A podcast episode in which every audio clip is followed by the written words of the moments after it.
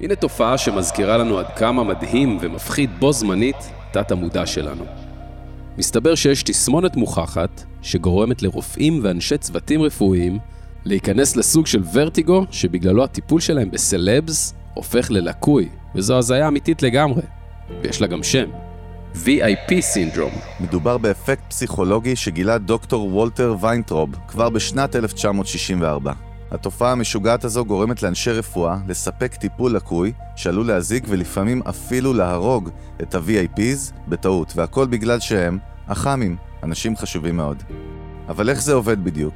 לפי המחקר של דוקטור ויינטראוב, יש כמה טריגרים ומיקרו תופעות שמתרחשות יחד, כאשר הראשונה מוגדרת כפיוס יתר, שזה אומר בעצם שבתת מודע שלהם, הרופאים מרגישים צורך סמוי לתעדף מטופלים בעלי פרופיל גבוה.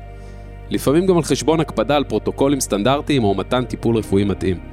הקיצר, זה משבש להם את שיקול הדעת. יופי, עכשיו תוסיפו לזה את אפקט היחס המועדף השלילי, שבעצם אומר שבגלל שמרגישים צורך לתת יחס מועדף בשירותי רפואה, כמו עקיפת זמני המתנה, תשומת לב מופרזת של הצוות הרפואי, או שיבוץ של אנשים פחות מנוסים, והכל בשביל לדלבר לסלב מהר מהר.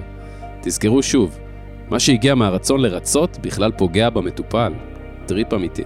עוד אפקט המתרחש במוח של אנשי הצוות הרפואי בזמן טיפול בסלבס, זהו אפקט הנקרא Reduced Professional Assertiveness, ש basically אומר שאותו סלב או אח"ם טוען או מבקש או מציע, או לפעמים אפילו אומר לרופאים, מה לעשות, אילו פעולות רפואיות הם צריכים לעשות, ובאחוזים גבוהים יותר, ה-say של המטופל נכנס למערך קבלת ההחלטות של הרופא בתת המודע שלו. הרי אנחנו באים לאיש מקצוע כי הוא יודע מה הכי טוב, נכון?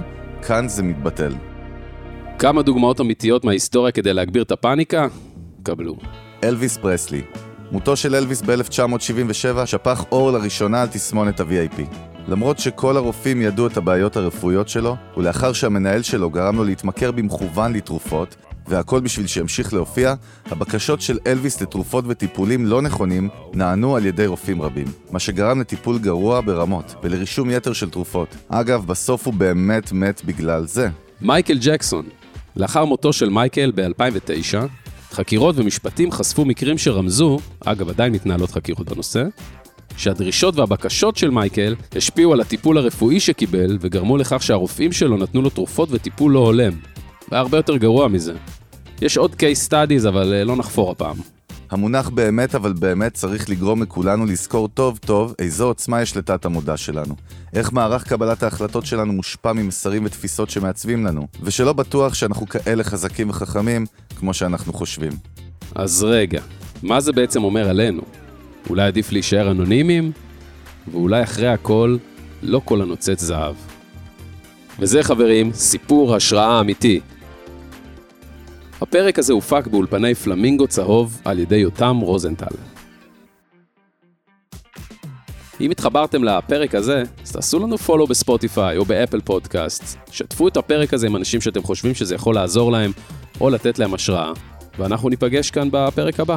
מתי זה יהיה, מחר או מיד אחרי הפרק הזה? תגידו אתם. אנחנו היינו אלון ברק וחגי גולדובסקי.